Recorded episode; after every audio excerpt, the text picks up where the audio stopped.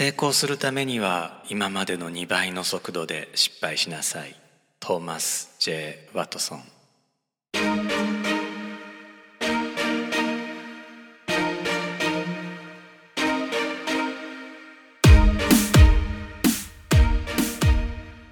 一です。おはようございます。このポッドキャストは僕が毎週メールでお送りしているニュースレター STEAM ニュースの音声版です。STEAM ニュースでは科学技術工学アート数学に関する話題をお届けしています。STEAM ニュースは STEAM ボート乗組員のご協力でお送りしています。冒頭でご紹介したのは IBM 初代社長トーマス・ J・ ワトソンの STEAM な言葉。成功するためにはできるだけ多くできるだけ早く失敗することが重要だと彼は伝えています。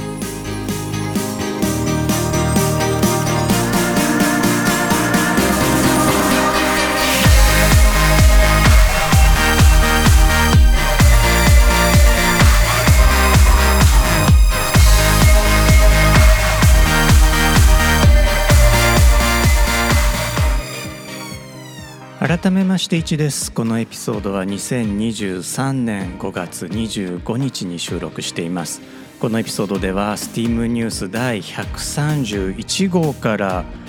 夢と現実スティーブ・ジョブズの失敗作たちをお届けします。このエピソードですね、えー、収録の都合で2日連続お届けすることになってしまったのですがどうぞ今回も25分間最後までお付き合いください。アップル共同創業者スティーブ・ジョブズは幾何学に多大な関心を持っていました。1976年にアップルコンピューターを共同創業したジョブズだったのですが1985年に自分が作った会社を追われてしまいます。そんな中ジョブズはピクサーという会社を手に入れます。ピクサーはジョージ・ルーカスが設立したルーカスフィルムのコンピューター部門でした。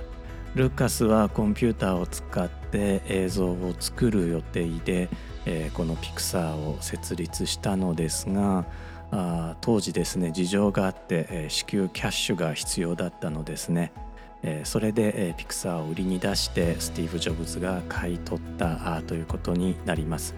そしてですね1986年にスティーブ・ジョブズはピクサーからピクサーイメージコンピューターというコンピューターをついに売り出します。メールでお送りしているニュースレター STEAM ニュースではそのピクサーイメージコンピューターの写真を掲載していますが、まあ、もし今手元で、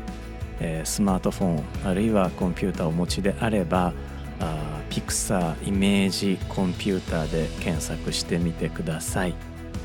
真四角のコンピューターが出てきます。本当にねサイコロ型のコンピューターなんです。スティーブ・ジョブズはこの後少なくとも2回サイコロ型のコンピューターを作るんですがこれがその1つ目になります。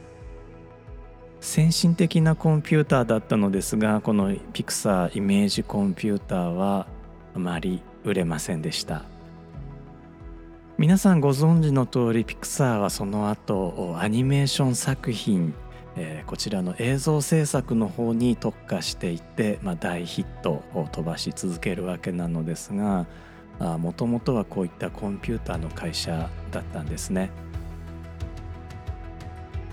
アップルを追われたスティーブ・ジョブズはあ自分自身コンピューターの会社を作るという夢を捨てきれずに次のコンピューター会社を立ち上げています。その名も NEXT コンピューター次のコンピューターですね。1988年 NEXT コンピューター社は NEXT キューブというまた別の先進的なコンピューターを発売します。こちらもですね画像検索していただくと、えー、見つかると思うのですが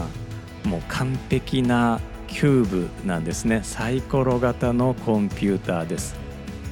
このコンピューターあ現在のウェブワールドワイドウェブが開発された母体となったコンピューターでもあり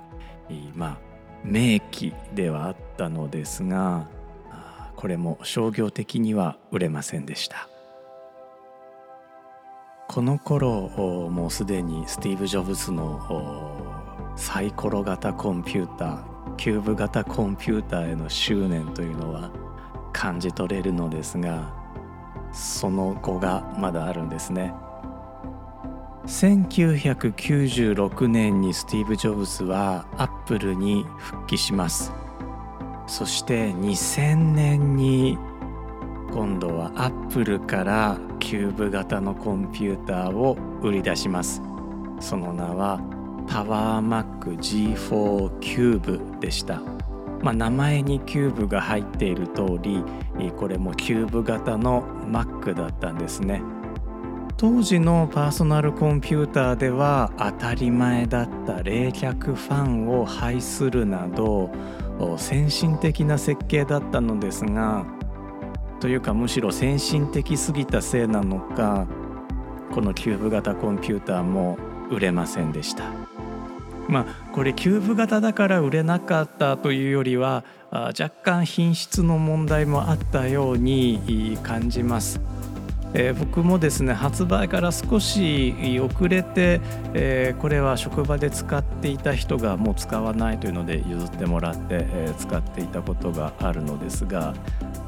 たびたびですね暴走したりとか誤動作したりとかしていたのでまあ、これはキューブ型だったからというよりは品質の問題であんまり売れなかったのではないかなとは思います。ただしこのキューブ型設計の精神は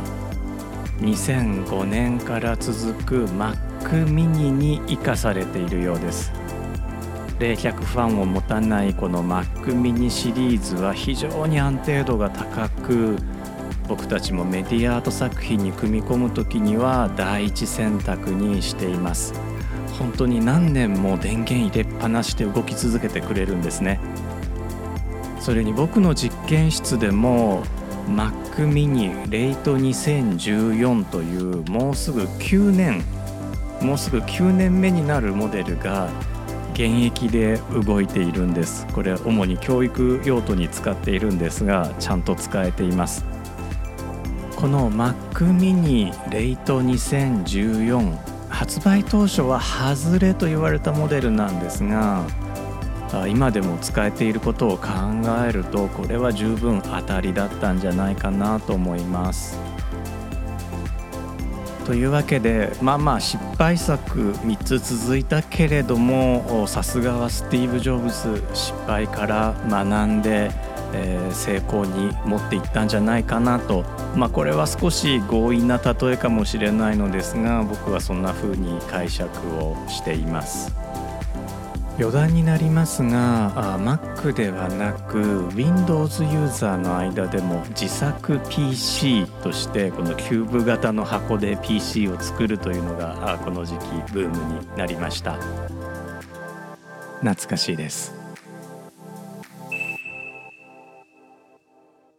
スティーブ・ジョブズが幾何学にこだわった結果世に送り出したもう一つの失敗作についてもお届けします。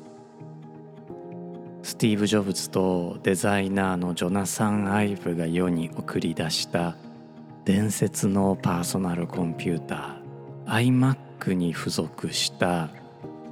別な意味で伝説となったマウスです。これが1998年に発売された iMac のマウス。通称ホッケーパックマウスなんですね北米ではこのホッケーって人気スポーツですからこのホッケーに使われるパックの形とよく似ているということでホッケーパックマウスというふうに呼ばれたのですが、まあ、我々日本人から見るとこれは大福餅、まあ、あるいはあんころ餅の形というのが分かりやすいかなと思います。まあ、お餅マウスというふうに呼びましょうかね。初代 iMac 本体のテイストに合わせて、まあ、丸みを帯びた可愛らしい形でしてトランスルーセントというふうに、まあ、半透明のマウスなんですね。すごく見た目に美しくて親しみが持てる形なのですがとっても使いにくかったんですマウスをお使いの方はちょっと想像してみてくださいマウスがまん丸大福餅の形をしていたとしたらどっちが上かわからなくなっちゃいますよねえー、しかもマウスにはボタンがありますから手のひらで押し付けるわけにはいかずやはりこの指先で、えー、持たないといけないんですね。アップルの場合、えー、ボタンは1つですから、まあ、どの指をかけても大丈夫ではあるのですがあこの指先でこの大福餅をつまんで、えー、キュッキュ動かすというのはやはりどうにも難しかったわけですね。そのためにこの大福餅の形を細長くするという、まあ、せっかくのデザインを台無しにするようなマウスカバーすら他社から売り出されていました。まあ、こう考えるとスティーブ・ジョブズの幾何学へのこだわりが暴走したシーンとも呼べなくはないんじゃないでしょうか。その後の2000年に発売された Apple Pro マウスはさすがに形を変えてきました。これは細長い円形に変わりました。ただ転んでもただでは起きないスティーブ・ジョブズということでしょうか。この初代プロマウスで採用されたボタンの見えない設計。これ現行の Magic Mouse アップル Magic Mouse まで引き継がれています。当時はですねボタンが一個も見えないのでゼロボタンなんて呼び方もされていましたというわけで僕もちょっと気になったのでスティーブ・ジョブズの、まあ、最晩年のオフィスの写真を調べてみたんですね。えー、彼はアップルプロマウスを使っていましたこの時代すでに Magic Trackpad というね製品も発売されていて、えー、デスクトップ Mac でもトラックパッドを使えたんですが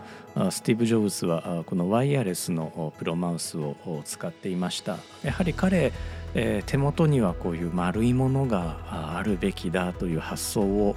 持っていたのかもしれません。もう一つスティーブ・ジョブズが仕掛けたものの盛大にこけたものをご紹介します。今度はハードウェアではなくアップル製のソーシャルネットワーキングサービス SNS です。ひょっとしたら覚えていらっしゃる方もおられるかもしれません。アップルは2010年にピンという SNS を発表しました。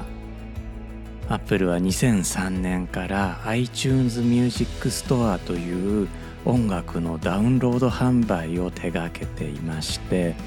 それと連動するピンは音楽愛好家のための SNS という位置づけだったんですね。狙いは悪くなかったように思うんですがピンは2年足らずで閉鎖を余儀なくされました。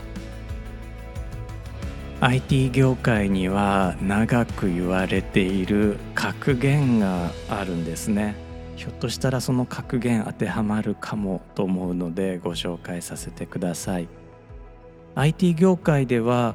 サービスの階層を上に上ることが困難だと言われています。Google はネット検索よりも下側メールサービスであるとかブラウザーであるとか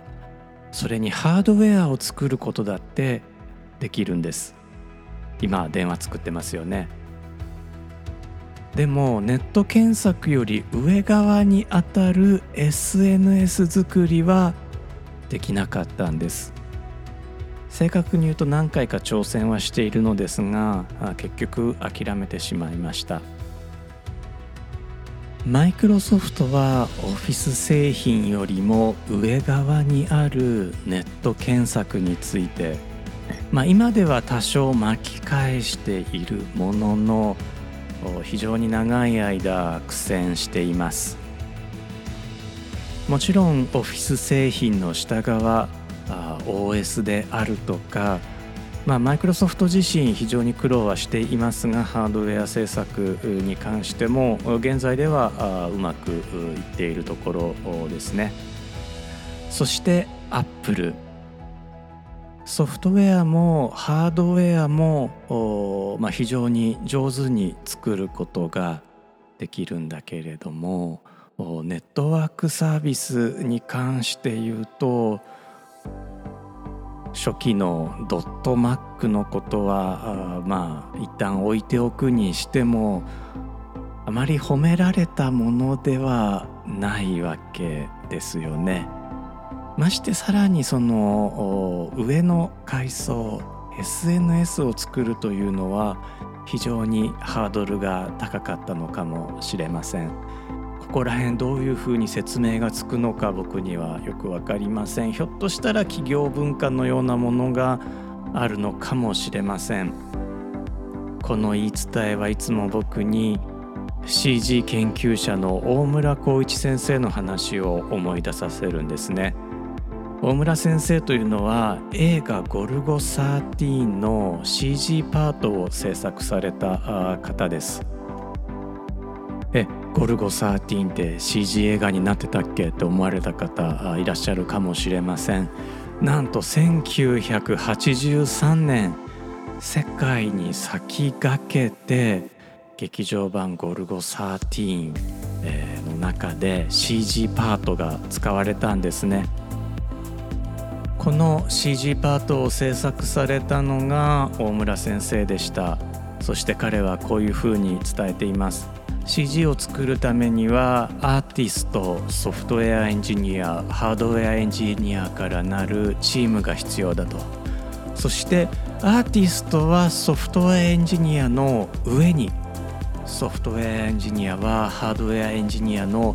上に立たなければならない。その代わりソフトウェアエンジニアはハードウェアエンジニアを納得させるテクノロジーの強度が必要。アーティストは全てのエンジニアを納得させるアートの強度が必要だと、えー、彼はこういうふうに伝えてくれたんですね。自分自身をアーティストとも呼んだスティーブ・ジョブズは高い強度でソフトウェアの設計もハードウェアの設計も主導しました。彼にとってはコンピューターはキューブでなくちゃいけなくてマウスはお持ちでなければならなかったんでしょう。それらは確かに失敗ではあったのですがその強いこだわりがあってかつ失敗から学習したからこそマッキントッシュ iMac iPod、iPhone、iPad と世界を次々に変えていったハードウェアそして iTunes Music Store のようなあるいは App Store のようなやはり世界を変えたサービスを生み出していけたんだというふうに僕は感じます。最後にですねもう一つだけジョブズのこだわりご紹介します。実はジョブスがいた頃のアップルコンピューターはコンピューターの中身が綺麗なんです。これすごいことですよ。僕自身アップルコンピューターにあやかって対抗してパイナップルコンピューターというコンピューターを、まあ、製造販売をしているのですがあこちらはですねやはり中身こだわっています。白状するとですねこだわりすぎて、えー、このアンコロ持ち型のマウスと同じ失敗もしているんですね。どっちが上だか下だかわからないっていう風にまあまん丸だとそうなっちゃうじゃないですか。も完全左右対称上下対称のコンピューター基板を設計して製造に回したところ上下間違えられたということがありました。本当ね失敗から学ばないといけませんね。というわけで、えー、アップル共同創業者スティーブ・ジョブズに関する失敗の話題をお届けしました。さて番組後半ではですね気になる科学ニュースをお届けしたいと思うのですが今週はですねぜひお知らせしたいニュースがあります。天体ニュースなんですけれどもね大熊座の北斗七星のすぐそばに超新星が現れたというニュースが飛び込んできました。このポッドキャストをお届けする2023年5月26日の日本時間ですね。日本時間の午前7時からイタリアの天文台からオンライン中継があるそうですのでえー、ぜひね、えー、ご覧になってみてください、えー、僕も中継で見てみようと思います、まあ、この時間ですとねあの大熊座見えないですからもう中継で見ざるを得ないのですがあ残念なことに夜間もですねまだ明るさが肉眼で見るには足りなくて、えー、望遠鏡を使わないと見えないので、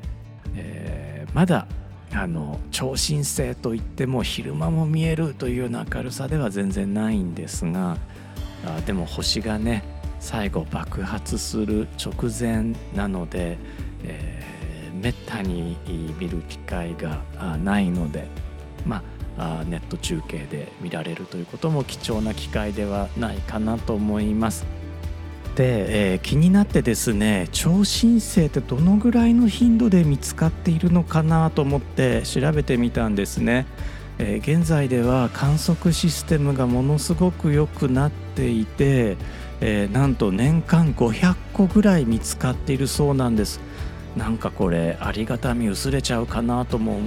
思いがちなのですが超新星爆発というのは